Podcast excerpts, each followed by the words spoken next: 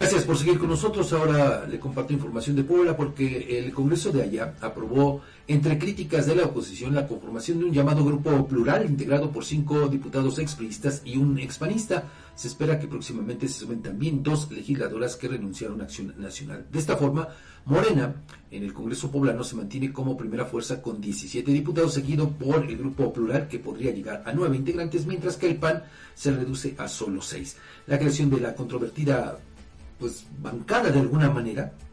Eh, se avaló en sesión de pleno con 25 votos a favor, 7 en contra y 3 abstenciones.